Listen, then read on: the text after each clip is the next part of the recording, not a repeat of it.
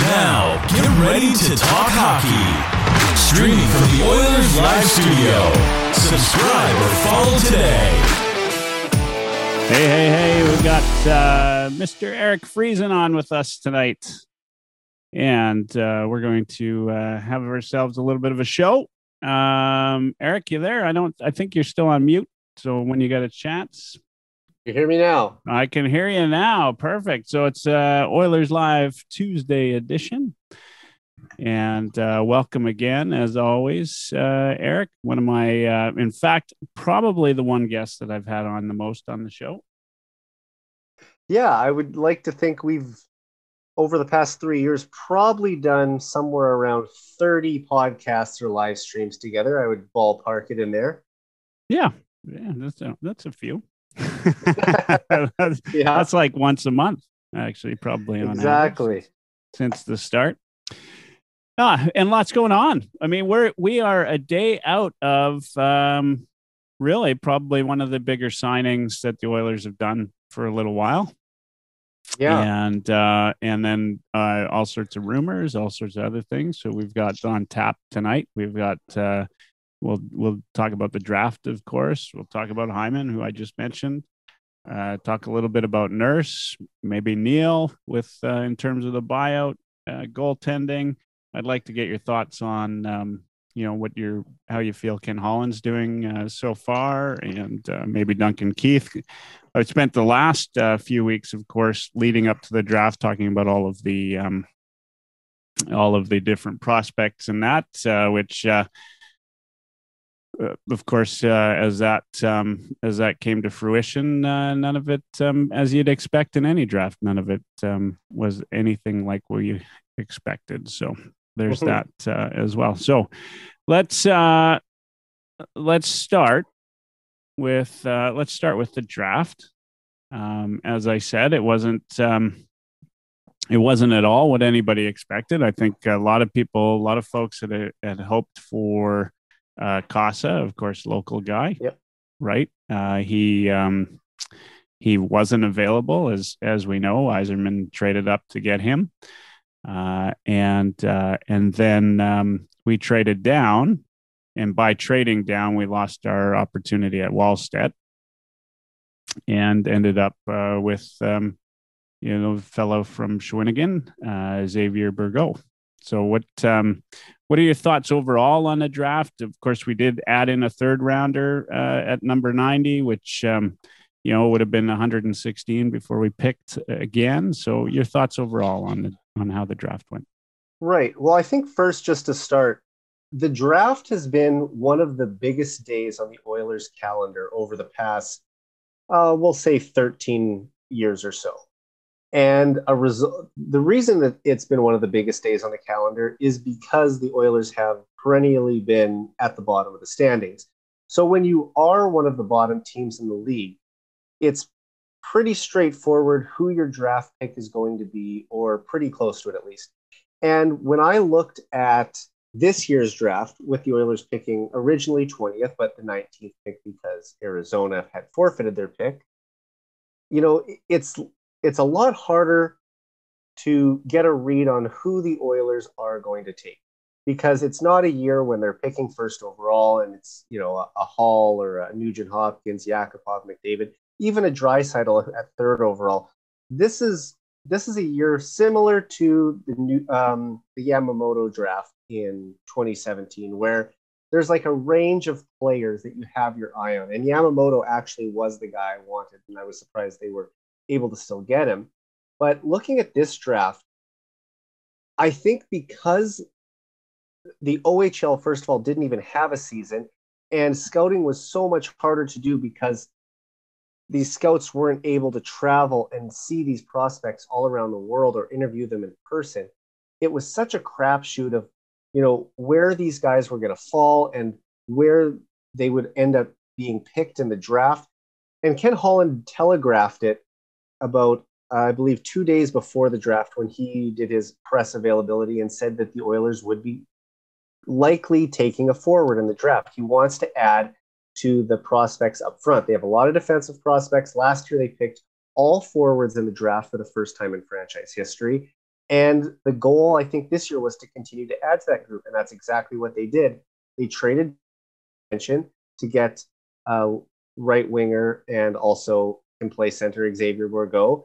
And it was a pick that was controversial, and that's nothing new under uh, Holland's time with Edmonton. Not you could say that you could say all three of his first round picks have had some controversy, but you know Holloway is starting to look like a real stud, and we have Broberg who just turned 20 a couple weeks ago. He's still that young, and he is a promising young defender with a great combination of size and speed, which is always intriguing. And now you've got this kid Bourgault who scored 20 goals in 29 games in the Quebec League this winter, which is an impressive rate of scoring.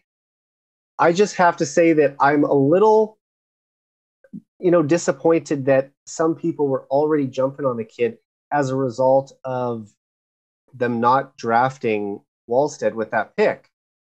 And it, it signaled to me a couple things. Number one, they have a lot of faith in Konovalov to potentially be the goaltender of the future, and his Yep. KHL, you know, his KHL numbers would suggest that that he does have the potential to be a starting goalie in the NHL, despite being only five foot eleven or six feet tall, depending on which scouting report you read. And the other thing is that they need players who are going to have an impact in the Connor McDavid era. And there is a better chance that Bourgault will be able to help the Oilers sooner than Wallstedt would, even if he is a future franchise goalie. And we don't know that he is going to be. He could turn out to be that. But the fact that you have a guy like Bourgault who, you know, should be a top six forward at the NHL level, and maybe because he's a bit of an older prospect, let's remember he's born in October 2002. So he will be 20 years old when next NHL season starts, the 2022 23 season. The fact that he's a bit of an older, more established prospect with three years of junior hockey already under his belt, this winter will be his last season before turning pro, either with Bakersfield or Edmonton. I think that it's a it's a good bet to take a guy who is such a natural goal scorer and hope that he can eventually find a, a spot alongside either Connor McDavid or Leon Draisaitl. So, uh, in short, I would say I'm very pleased with the pick, and I think that the Oilers have added a quality forward prospect to their group. Yeah, I you know, I mean there's there is no doubt in my mind that he's a quality player, right? I think that I think sometimes in people's ire they they forget that fact, right? Like if you, you know, if if there wasn't a Wallstedt available in the draft at 19 or or 20 whatever you want to call it, uh, you know, I mean, would would people have been as upset with uh, Bourgault? I mean, I honestly, I mean, as as a lot of people did, they thought, uh, you know, pretty much everybody had Wallstedt ahead of Cossa, and and a lot of people thought Cossa would be gone before the Oilers got up, and he was. I expected uh, Wallstedt to go uh, not long after that, so. You know, I I'm was um, he fell. I, I, you know, he was ranked, I believe, tenth overall in the draft, and uh, Cossa was 19th. Yeah. By the so you know the fact yeah, that I, yeah, Cossa was right around that 19 range uh, with just about everybody that I saw. so he looked like he could fall to the Oilers potentially, and then when the Red Wings traded up to grab him, and you saw that Wallstedt was still available, and of course Nashville isn't going to take him because they just took a goalie in the first round last year. It was right there for the Oilers to pick him. That being said, just sorry to jump into what you were saying before, but um, I, I say this not just to you in personal or me, but to everyone. How many times have you watched Wallstedt play a full game, and how many times have you watched Bourgault play a full game? well, you know, I and I, that was the point that I was going to get to, right? I mean, there's, you know, the there's a lot of folks out there, right, that just get mad, right? Like they, you know, Yeah. they heard that the Oilers should be taking a goalie.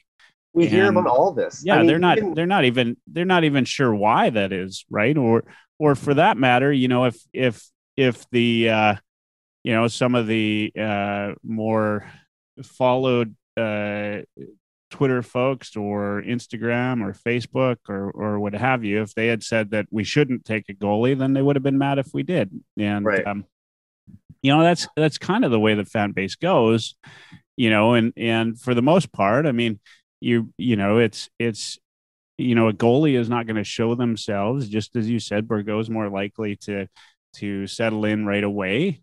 You know, and and um, I, you know, I, Holland's got a couple of things up his sleeve. I look, I, I, I, and I know this. I know you and I disagree yeah. on how effective Tippett is, and and I'm I'm and I think we, you know, I think we're we're starting to eh, diverge a little bit on on Holland's effectiveness. Although I I still think that Holland is an incredibly shrewd shrewd guy. He's done some things that, you know, I um I don't uh, I don't expect, and and um, you know, I'm not I'm not going to jump all in and say I love what he's doing because there are certain things where I question, you know, and we'll talk about Duncan Keith uh, maybe right. at some point um, that I'm not overly happy with, and and some questions that I have. Like I think that you know he got um, taken to the cleaners on that particular trade, uh, but you know at the same time, you know we've seen this uh, over over his uh, tenure with the Oilers is is yeah. he's patient, right? He's thoughtful in his approach, and he has a plan and he's not afraid to stick to that plan despite what you know anybody else around might say and and so i respect that uh you know because i yeah i i wish you know after this episode tonight i'm going to go and find out who said it but one of the gms and help me if it was Chiarelli, but a gm once said you know i'll be uh the quickest way to being a fan is by listening to the fans or something along that lines, right? Those lines. Yeah. And um, and Holland is good at at making the decisions that he thinks he needs to make. And so, you know, I've always kind of respected that about him. Um, I just want a uh, little call out here, uh, you know, before we get going. Brian Wood uh, on Twitter says all the rumors are killing him. Hyman Getzlaf, uh, CC, what a haul that would be. I haven't heard the CC rumor yet, but if you've heard it, let's um, let's chat about that. Uh, Jeannie, uh, who who I love, good uh, follower, and uh, on Twitter, um, I asked you know what everybody's thoughts on on Holland taking it forward in the first round. Jeannie says she's impartial. Uh, he'll probably be able to help the Oilers sooner than a goalie would. Uh, smart move though to gain a um, she says second round although it was a third round pick. Yeah. Um, but uh, yeah in fact I, I, mean that's the big thing. And and here look it you know not to belabor the point but uh, look at what Vegas did when they were in expansion draft. Look at what Seattle's doing now. While those picks you know if you go on the analytics and that they're not likely to be NHL players right? You need a number of those picks to build a team, and you need them to make for uh, future trades. You need them for all sorts of different reasons. Yeah, those picks are currency, and uh, just picking up picks and picking up prospects—that's all currency, right? I mean, if you have and one pick, don't don't really fully get that. Yeah, I mean, look, when you're picking in the third, fourth, fifth, anywhere after that, the deeper rounds of the draft if those players even play one game for you in the NHL, I would say they've exceeded expectations. Absolutely. And if you get a guy like Caleb Jones in the fourth round and Ethan Bear in the fifth round, who both end up being at least semi regular to regular players in your lineup, then you've absolutely hit it out of the park with those picks. And you mentioned Keith a minute ago, so I'll just touch on that. I like Caleb Jones as a player. I think he skates well. I think he passes the puck well. He seems like a likable kid. He's been, you know, on this very channel before with the, with you and his mom as well. I mean, mostly mostly his mom actually, but I think he peeked in one episode, correct? Yep. Yep. Yeah. I mean, seems like a great kid, and you know, he played 93 games in an Oilers sweater. That's 93 more games than you would expect from a 117th overall pick. Absolutely. So, yep. So they did well there, and the Oilers have done well with some later round picks in recent years. I, I have liked their drafting a lot more in the last say five six years than I did the previous years, where it seemed like other than those top of the draft picks, they weren't really hitting on anything, even in the second round.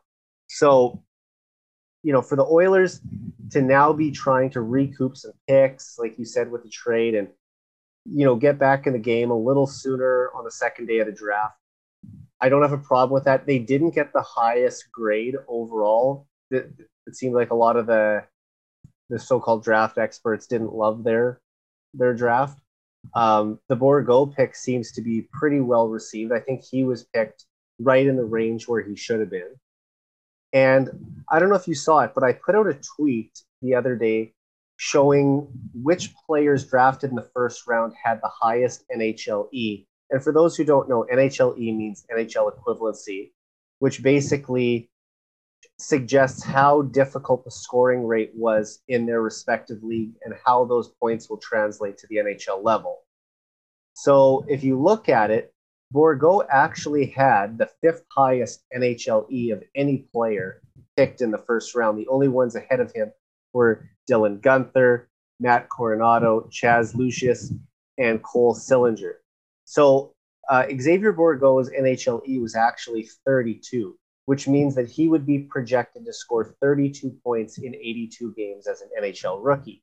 And, you know, not everyone is going to be a Connor McDavid or uh, a Leon Draisaitl. I mean, Leon had a, a, bit of a slow rookie year. His second year in the league, he, he started to really break out. But you know what I mean?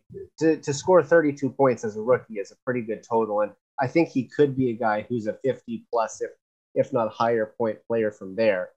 The, all I'm just saying is in terms of offensive potential. I think they got a really good prospect in Bourgault. So I don't think anyone should be lamenting this pick or really feeling bad about it. Sure, they they might have not taken the guy that you wanted, but as, as good of a goaltender as Wallstedt might be, um, obviously the organization felt that acquiring some more forward help, skilled forward help who are going to come in on cheap contracts under a million dollars during the McDavid era, that's a valuable asset in itself, isn't it, Michael?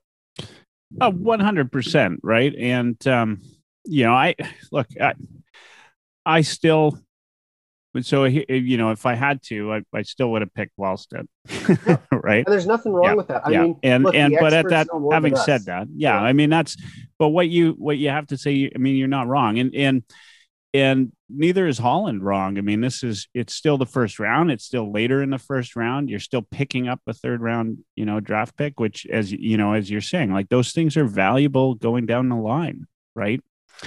And uh, uh you know, in this and and um, you know, you can't be I don't know. I, I think what the only thing that bugs me about this, and we're gonna move off the draft because we're you know, we're done with that and we've spent a lot of time on it already. but but the one thing that bugs me about this in terms of the fans and yeah. the way the fans are viewing this is a it's draft, right?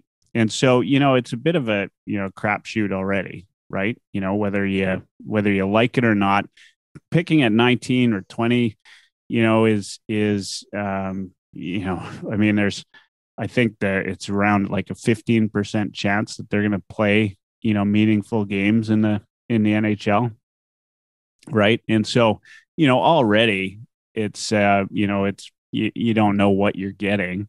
And if you get somebody good that's great. And so you go after yep. the player that you think you know is best. And if you're looking to have somebody you know go at uh, you know um, do something for your team immediately that's going to be a forward so anyway long and short is there's way too much made of one pick right. in the draft and, and how much and what it means for, uh, you know, Edmonton and, and for Ken Holland. And we, you know, we heard Elliotte Friedman talk about it uh, uh, recently, right? Which is that, you know, players are are saying, "Hey, stay away from north, uh, the north, right? Because you're, you know, you're going to be lambasted on social media. You're going to be, you know, those types of things that that um, you know free agents look at when they're looking at teams, and and uh, and so, you know, I think at some point Oilers fans look in the mirror a little bit and and uh, you know maybe calm down just a little bit in the areas where you should calm down.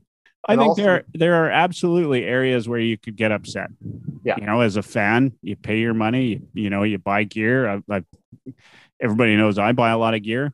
Lots of reasons you could get tons. You know, really upset, but the no, draft sure. is honestly like don't waste your time on it especially when they're 18 years old and it's the day of the draft we can evaluate this draft three to five years down the line but it's it's so tough on the night that these kids are being picked to analyze it too deeply and also if i can just say just before we move on while the oilers overall draft haul didn't get the highest grade. Uh, they did get some props for drafting Matvey Petrov in the sixth round, 180th overall. And he was the first overall pick in the CHL import draft last year. So this is a guy who could have top six potential in the NHL if he makes it.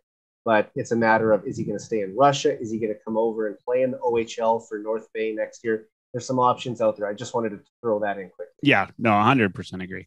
All right, let's uh let's move on to Hyman. Uh, Yeah. and uh, let's just I don't think we need to spend a lot of time on this. This has been Mhm. talked about a lot. Uh, we kind of um, one of the things I'd like your thought on is um, eh, like Dubas not taking the deal.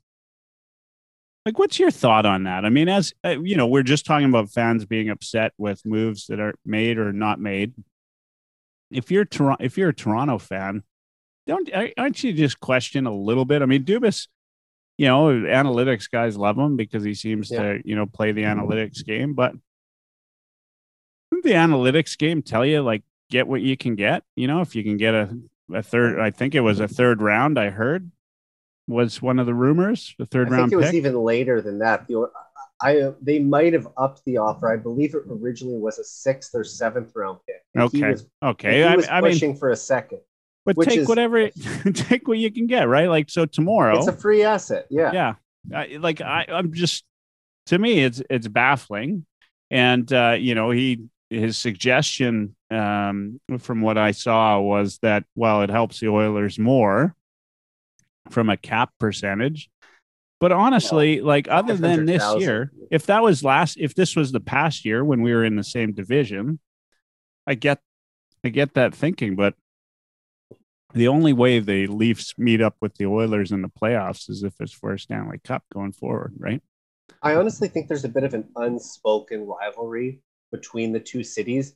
Yeah. And it seemed to have started right around when McDavid was drafted. Uh, to be honest, the Leafs really weren't a team that I thought about much before that. I know some people will say, "Oh, I've hated the Leafs forever because they've always, you know, got the most attention or been on TV uh, more than any other team." They weren't a team that I really felt strongly about one way or another up until sort of the the start of the McDavid era, where they really started to. I felt like their fan base became started to attack the Oilers fan base and the Oilers a little more. And I mean, at the end of the day, it's all fun, it's rivalry, it's whatever. But uh, the the constant commentary on McDavid wants to play in Toronto, he doesn't want to be an Oiler. You know, at, at some point, that is just gonna stoke the fires of, of the rivalry. And I, I feel like those two cities have really sort of got something started over the last four years. And it looked like they were headed for a playoff clash in the second round this year, which would have been a very entertaining series to see McDavid and Matthews go up against each other. Unfortunately, we didn't get that. But you know what I'm saying? It's it's it's not a big rivalry, but maybe they did not want to trade with them in general. I'm I'm not sure. Yeah, I, yeah. I, I, I still, I don't get it, rivalry or not. It doesn't Yeah. make any sense. And um, you know, if um, love or hate Burke, but he was, uh, you know, I've heard him speak on these sort of topics lots of times. You know, he he said, you know, you always wanted to make sure you got a win-win uh, in any negotiation with other GMs because you're going to be trading with them in the future. And and uh, certainly, you know, if I'm Holland and I'm looking at Dubas down the road, I'm saying he's uh, difficult to deal with, right? Um, I see, you know, I mean, Dubas, in my mind, anyway, he's got about a year left to kind of prove that he can get past the first round. So he's in more trouble than I think Holland is. I think Holland's got a little bit of uh, leeway, maybe another another season, but uh, you we'll know, it's so funny. I remember when Dubas was first hired. I, I wish I could remember exactly who said it, but there was someone from the Toronto market who said because he's so young and you know so intelligent and ahead of the game, he could potentially be the Leafs GM for the next twenty to thirty years. And I thought, twenty to thirty years in that market, that's that's unless you're winning like you know multiple Stanley Cup championships. I doubt that they're going to keep you around as long as say Lou Lamoriello was in New Jersey. Yeah, yeah, I, it, it would be surprising to say the least. All right, uh, what do you think Hyman brings to this team? Like, do you think? I mean, lots Uh, of lots of discussion around Yeah. uh, him, you know, possibly aiding uh, Connor on on doing 150 points this year. um, just hold on. I want to I want to recognize just a couple of comments here right now. Uh, Luciano okay. on on Facebook, um, you know, he's he's talking about the Larsson Larsson signing in in Vegas, and and says uh, and Keith and and you know the suggestion, right, which I think a lot of people agree with um, that um, it's good to have somebody with Keith's experience, and and maybe it was good for for Larsson to move on, uh, although you know it was it was disappointing for him to move on. The oil drop good guy, who has also been a member of the show, says Dubas, Dubas put his career on winning the cup next year, which I think is 100%, right? He's got, Dubas has got the most unique, right, salary cap situation in the league, you know, in terms of uh, putting all of his money into a few assets, right? Yeah. And so, um, you know, I, I, I agree with you. Um, you know it's um his uh, that's where his career is and uh, you know he's young um, enough right that it's not it's not a big deal for him yeah. Yeah. Yeah. And i sometimes wonder first of all about hyman why the leafs couldn't get it done with him why they couldn't make something work. I mean this is a kid who's from toronto. He's played his whole nhl career in toronto over the past six years. You'd think that he would want to stay long term and, and play his entire career there if possible. And is it just a matter of the Leafs didn't want to give up the type of money necessary to keep him, or was it that you know he was, or that they are looking for a different option to play alongside Matthews? I'm not sure exactly how it all broke down, but I know that Hyman toured Edmonton. That was put out by I want to say uh, Elliotte Friedman put that out. I, I can't. I'm trying to remember which insider had that, but he definitely toured Edmonton. You know, saw the city, met with the GM, saw the building and the training facilities and everything. Yeah. Look, when when we went into the free agent period, I wasn't sure who the Oilers were going to try and get as that long term fit beside Connor McDavid. And to be honest, I thought you know a guy like Gabriel Landeskog would be the ideal pick if they could get him, or even a Brandon Saad. Zach Hyman wasn't even really on my radar that much. That being said, when you look at the things that he brings, he might be a real asset to this team because he is such a gritty player. He brings some physicality. He can dig pucks out of the corner. He's got underrated playmaking ability. He's got decent hands. He goes to the nets and finishes. His finishing ability is excellent. A lot of those pucks that McDavid or possibly Draisaitl, whoever throws on net, he's going to bury them. It's almost like they if they were able to get a bit of a faster version of Ryan Smyth uh, in his prime. And I'm not saying that Hyman is Ryan Smyth, but you know there are maybe some similarities between the guys.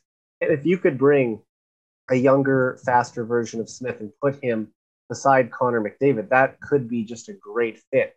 And while you, if you look at Hyman, he's never scored more than 21 goals in an NHL season. However, over the past three years, he's averaged 28 goals per 82 games.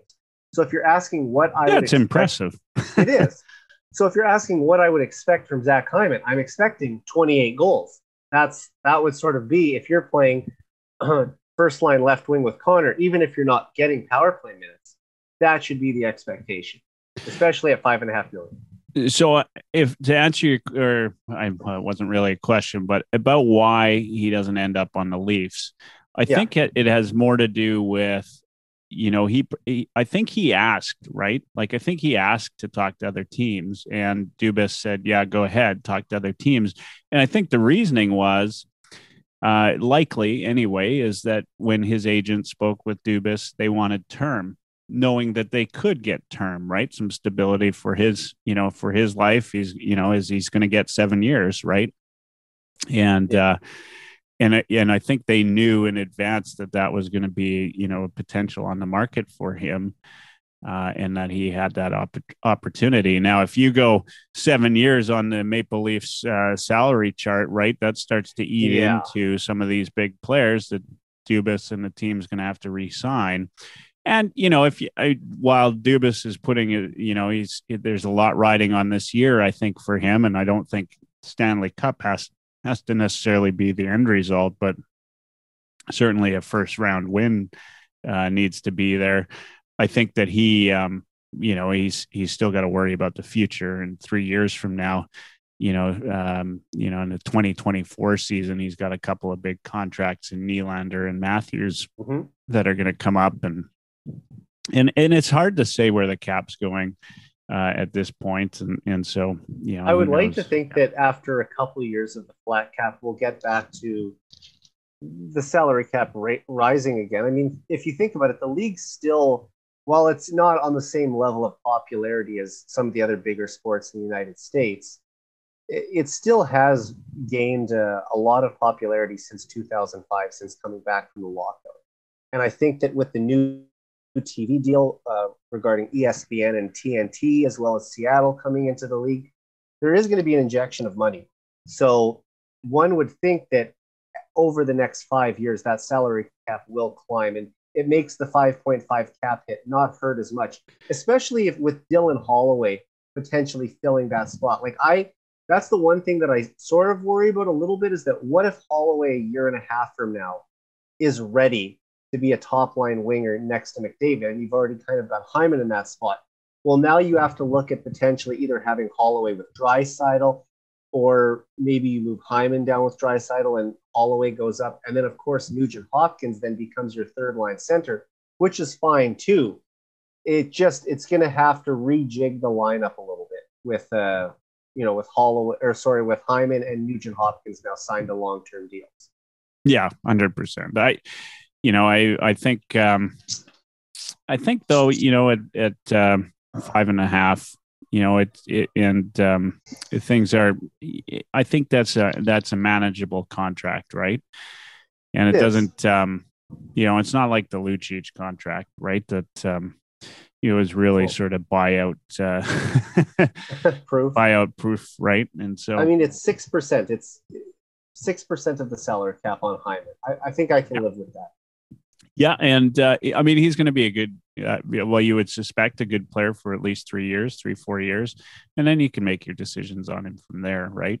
I just and, think he's going to be loved in this town though because he is a gritty goal scorer, and those guys have always been loved by Oiler fans. What amazes me when it when you talk about Hyman is the amount of you know uh, props the guy got around you know Leafs fans as soon as they yeah. knew that he was on the board for the Oilers, right? Like Leafs fans all over. All I heard is Oilers, you're gonna love, you know, Zach Hyman. Like it just, you know, just to talk. And you know what? Uh, I think if this team is constructed right, you know, the nice thing is you got a guy like Hyman. I, I think he can go up and down, you know, from one and two, right? Like he you know, we might not see him stick with Connor. We might see him end up with Draisaitl, right? And I think right. And I think a, a player like that, you have that capability, right? And so uh, I'm I'm looking forward to it. All right, uh, Hyman is done. Uh, I know um, Brian Wood was talking about all the rumors earlier. One of those rumors is Nurse possibly nearing a four-year extension uh, your thoughts on that. And um, let's talk about defense at the same time.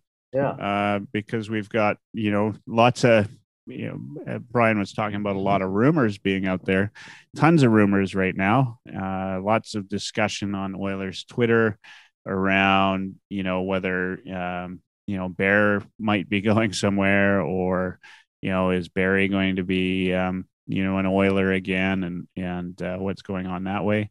Uh, but let's start with um, Darnell Nurse. Now, I hadn't heard this rumor until you brought it up, and and so the rumor is a four-year extension.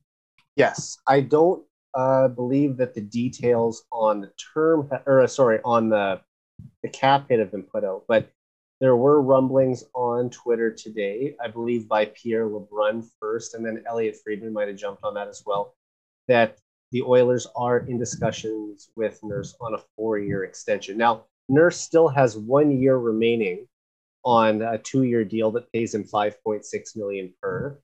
And if you look at it, his two best friends on the team and the two best players on the team, Connor McDavid and Leon Draisaitl are locked up for five and four years respectively. So this deal, if he were to sign a four-year extension, would keep him in Edmonton as long as McDavid is here, and one year less than Draisaitl. And I think that why this contract might work for Nurse is that all three players five years from now can sort of see where things are at and ultimately decide if they want to be career Oilers. And obviously, the goal is that they will want to do that. I believe that, you know, as legacy players, they want to see this through and win a Stanley Cup here in this city. So I think with his best friend and uh, Nurse under contract for the same amount of time, that's something that would be ideal for him. And also, he could still look at signing a big ticket after that four year contract is done because he'll be 27 when this four year extension would kick in, 31 when that deal is done. I mean, at 31 years old, Darnell Nurse might still be playing some of the best hockey in his career. it, it might be his best hockey. Yep. Right. Absolutely. And that and that he would still be due for who knows how big of a, a, cap. Now, obviously, we're seeing some big money being handed out recently, and there's been rumors that uh, he could be getting anywhere from eight to nine million.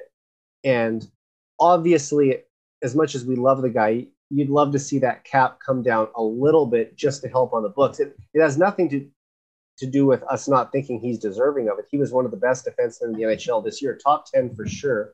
Obviously, he finished seventh in Norris voting.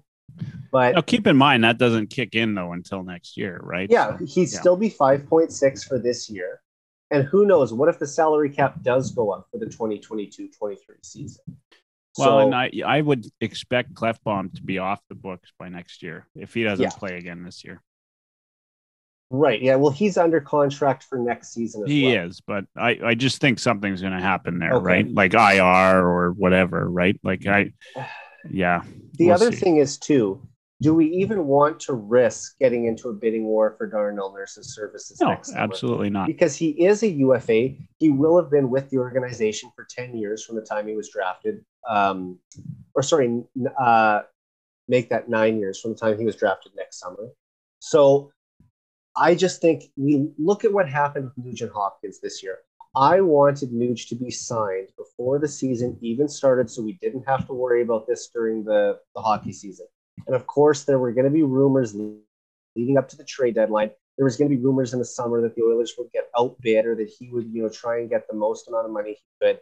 And it's just, it, I'm looking for the word here, but it's a, it's a headache that they don't need to create for themselves.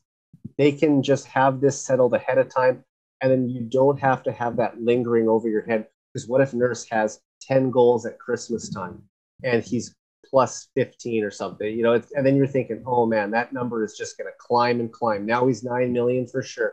And then Oilers in, in his camp want to get into negotiations and they're like, well, we'd really prefer to wait until the, the end of the season. So then those trade rumors are going to come up again in April. It's just, you know, I would like to just have this contract out of the way, have the Oilers' three biggest core pieces. I guess you could even include Nugent as four to have Nurse signed uh, for multiple years, and then you can just build the team around them because he's clearly the Oilers' number one defenseman now, and he's about to get paid like one. Yeah, I mean it's uh, here. Here, I'm. You know, I'm just. I'm putting this tweet out right away here, but when you think about it, yeah, and you need you you've got now. I think about four. Well, you've got four seasons. One, well, actually, five seasons of McDavid left, right?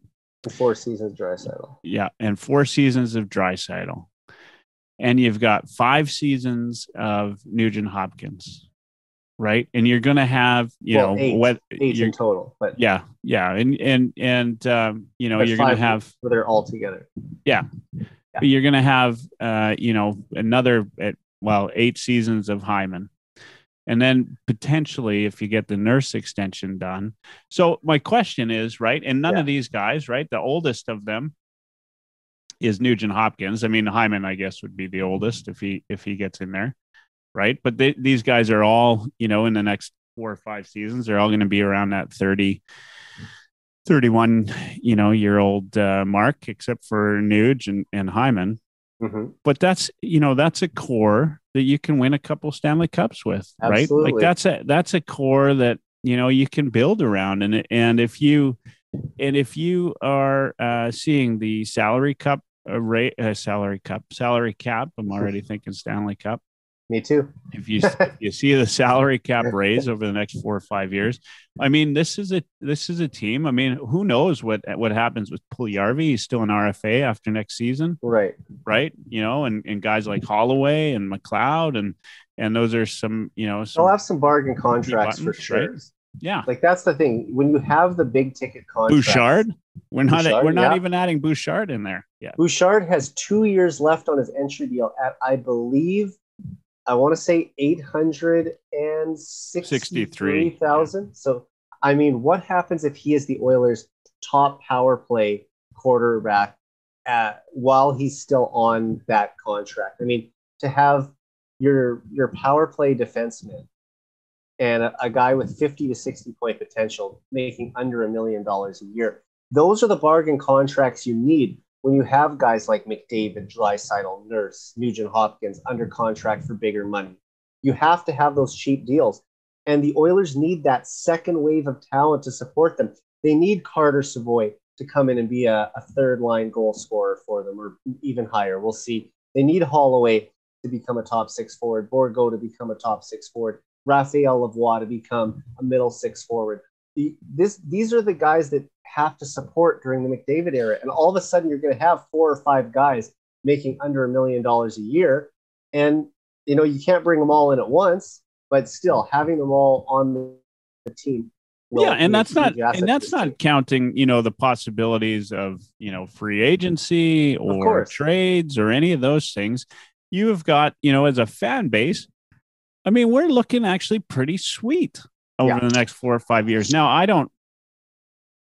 I don't know how much of that is is just good fortune, but You know another thing, Ken too? Holland. Some of that's Ken Holland for sure. It Right. is right. Yeah, signing, making sure Nuge got signed, right, giving him long term so that he could get the deals down, right. These Exactly. these are going to be uh, contracts that everybody's going to love. Uh, you know, going into you know a couple of years from now, right? Look at uh, you know, love or hate Chiarelli, but look at the Draisaitl contract.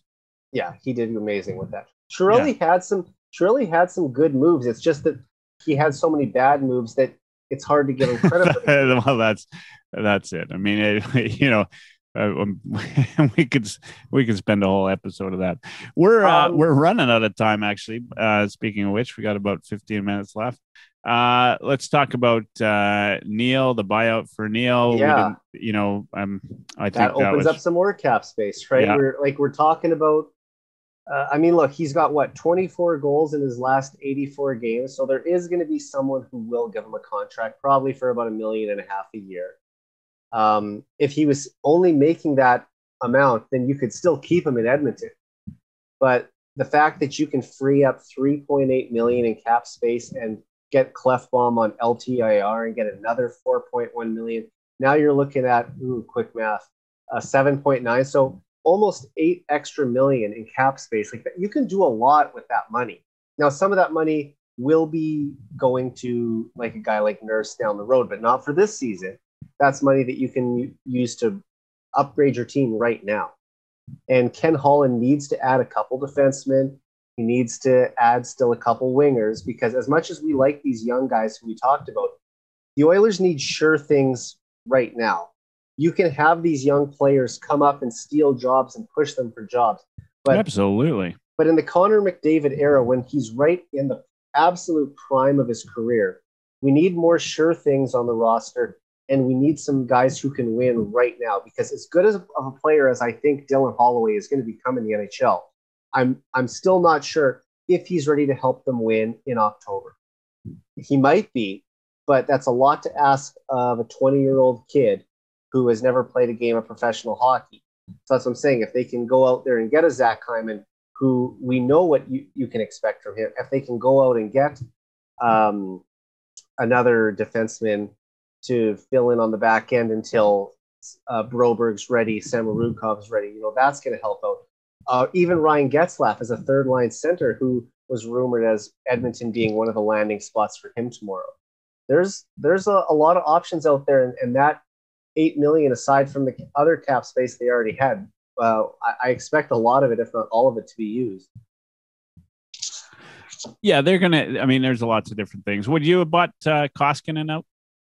Uh, no, because I think if you bury him in the minors, you're almost getting as much savings, I believe. And also with Koskinen, there's only one year left on the deal.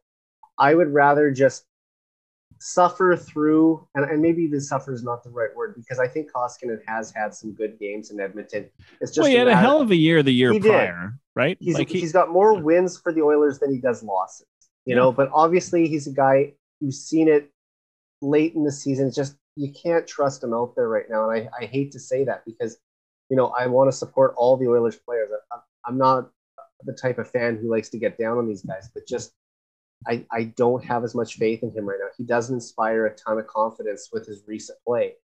And I would rather just get through one more year of him on the books than buy him out and have that lingering for two years. You know, let's just get through this year. Maybe they can trade him, even salary retained, whatever you got to do. But why extend this further? Now with the James Neal thing, you know, you're looking at even more dead cap over the next four years. And, and like we sort of talked about, if that salary cap goes up, it, it makes it easier to stomach. But when you've got Neal on the hook for 1.9 million for the next four years, you, you don't need to add to that. Yeah, I, I, I mean, yeah, that part, uh, that part is interesting, right? I mean, right. yeah, you, um, you know, you've only got the one year. I, my biggest concern with this team right now, obviously, is is adding one more piece. I, I think the loss of larsson was a big deal, right? Uh, obviously, but um, you know, I think that um, you know they can they can find somebody. I you know, I love the way. The one thing I loved about um, not the one thing. I think there are a few things that I like Francis did in Seattle, but that mm-hmm. defense is going to be killer right? Like it's going to hurt, you know, for yeah. uh, anybody that's wanting to be in front of the net in Seattle, they're going to pay, right? That's a big defensive core. Um, I would love to see uh, the Oilers get a little bit of size uh, in to replace Larsson. You know, and and I don't know who that is, but uh, if if whether they do it early, I, I don't think you need a guy like that early in the season, but certainly in the you know come come the deadline, that kind of guy, uh, if he exists and he's available, um, you know certainly certainly is worth it. And uh, and who knows what happens at the deadline this year, right? I think I think the one thing that uh, you know I love uh, about the way the Oilers are made and um, is, is, that this this team I think finally has the the makings of a core that will get us to the not to the um, finals, but get us to the playoffs every year. And the area that I'd love to see Holland improve upon is maybe making a little bit more of a splash at the deadline. In fact, I, I love his patience in the off season. Uh, you know, not maybe not giving too much away, right? Um, but I wouldn't, yeah. I wouldn't, I would be all right with him, you know, making a, a Keith type of move, but at the deadline rather than in the off season. You know what mm-hmm. I mean? Yeah. And, and look, I feel that we're at the point with a lot of fans that no matter what move Holland does, he's going to be criticized for it. It's just, it gets to that point where it's, you know, it's like when, when someone's in your doghouse, how hard they have to work to get out of it. Uh, I'm not saying for you and I literally. I'm I'm pretty easy to forgive, but um, you know, for for a lot of people though, like if if if you've wronged them once or twice, it's just you're you have such a such a short leash, and I feel like even if Holland does make a good trade, uh, the fans who were down on him won't really come out and applaud him for it. They'll be like, "Well, it's about time he finally made a good one." It's it's going to be more that treatment. So I just think that you have to look at the results. And since Ken Holland came to town, the Oilers have made the playoffs in both years, and they've been second place in the division with home ice advantage both years. Now, they haven't got anything done in the playoffs, but they've been a very good regular season team.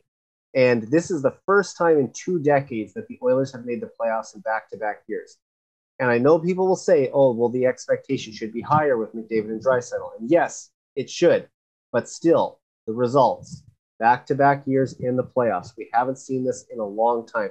And I think he deserves some credit for that, although he probably won't get it from a lot of people. Yeah, I'm, and I, and I am, I am in that boat. I'm, I'm not, I'm not a hundred percent going to give him credit for that, but uh, mm-hmm. yeah, but I, you know, I, I, I know what you're saying. I, but who was the last GM to do that? It, the last GM to make the playoffs in back-to-back years was Glenn Sather. I mean, that's how long it's been. So, and coincidentally, though, gifted with you know a ton of talent, right? And I think you know, as I, as I suggested earlier, I mean, you you with this core, which were all there prior, right? Mm-hmm. They're in that they're in that point of time that anything less than playoffs would be, you know, pure mismanagement. Yes, right? the Oilers have to yeah. make like I think the Oilers have established that over the past two years that they are a perennial playoff team, or they should. Like that's the making yeah. the playoffs is the the absolute bare minimum. That is the that is the bar. Um, I think we can even go higher than that. The, like I said, with the Oilers having back to back second place finishes in the division, that should almost be the bar, like the bottom bar. You either you either win the division, which you should aspire to and aim for, or at, at worst you finish second. They need to be at least a top two team in the Pacific if you're going to win a Stanley Cup. You can't have Seattle finishing ahead of you, Calgary finishing ahead of you, Vancouver. Th- these teams need you have to leave them in the dust basically as you push towards winning a championship. Yeah, I, I, exactly. I mean, that's the um, and that's the next step, right? Let's talk about um, yeah. uh, quickly before we go. Uh, we've mm-hmm. got uh, a couple minutes left. Um, I didn't hear the CC rumors. Did you hear this today? Just barely that that Edmonton was one of the potential options for him, but uh, doesn't sound like anything's imminent. Now, Getzlaf.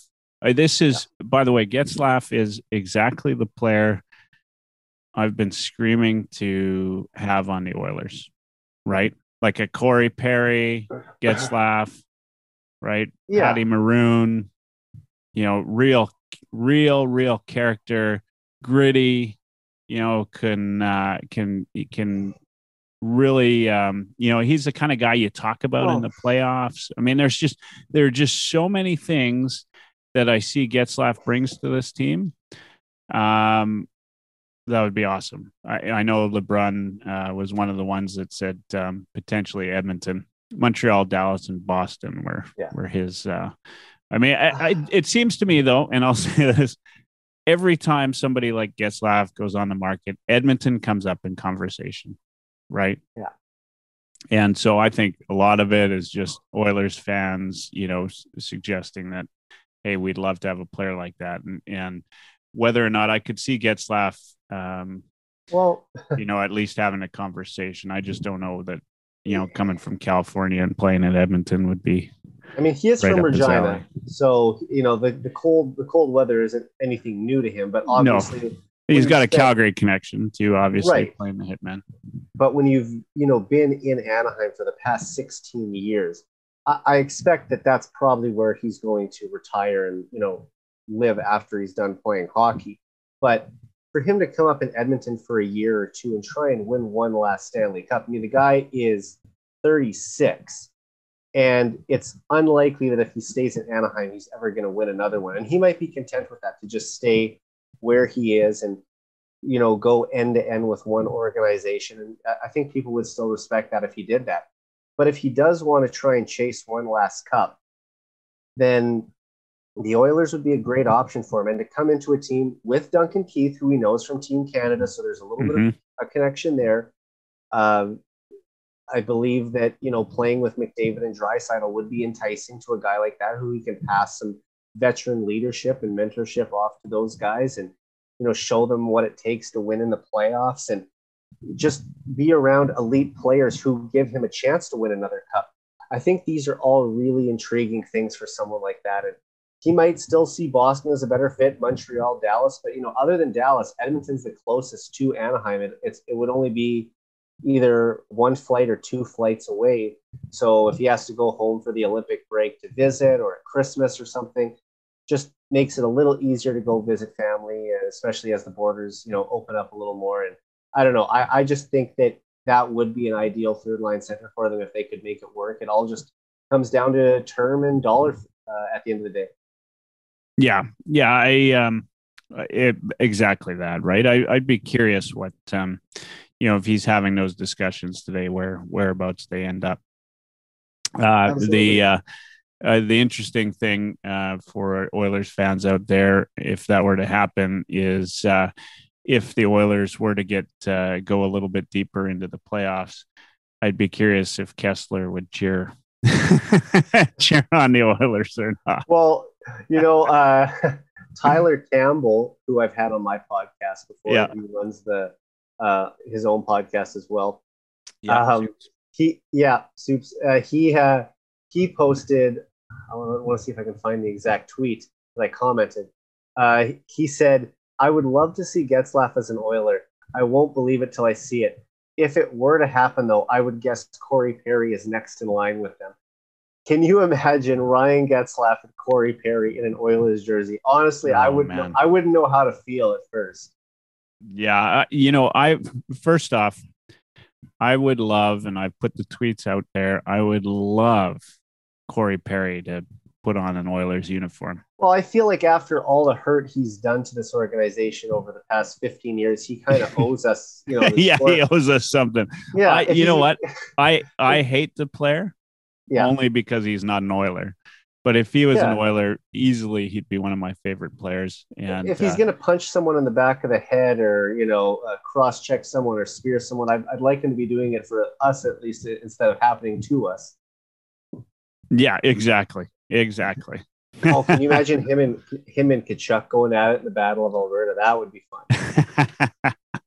Well, we'll see if Tkachuk uh, remains a flame at the end of this year. right. The rumors out there that he wants to go home. Yeah, absolutely. Yeah. All right.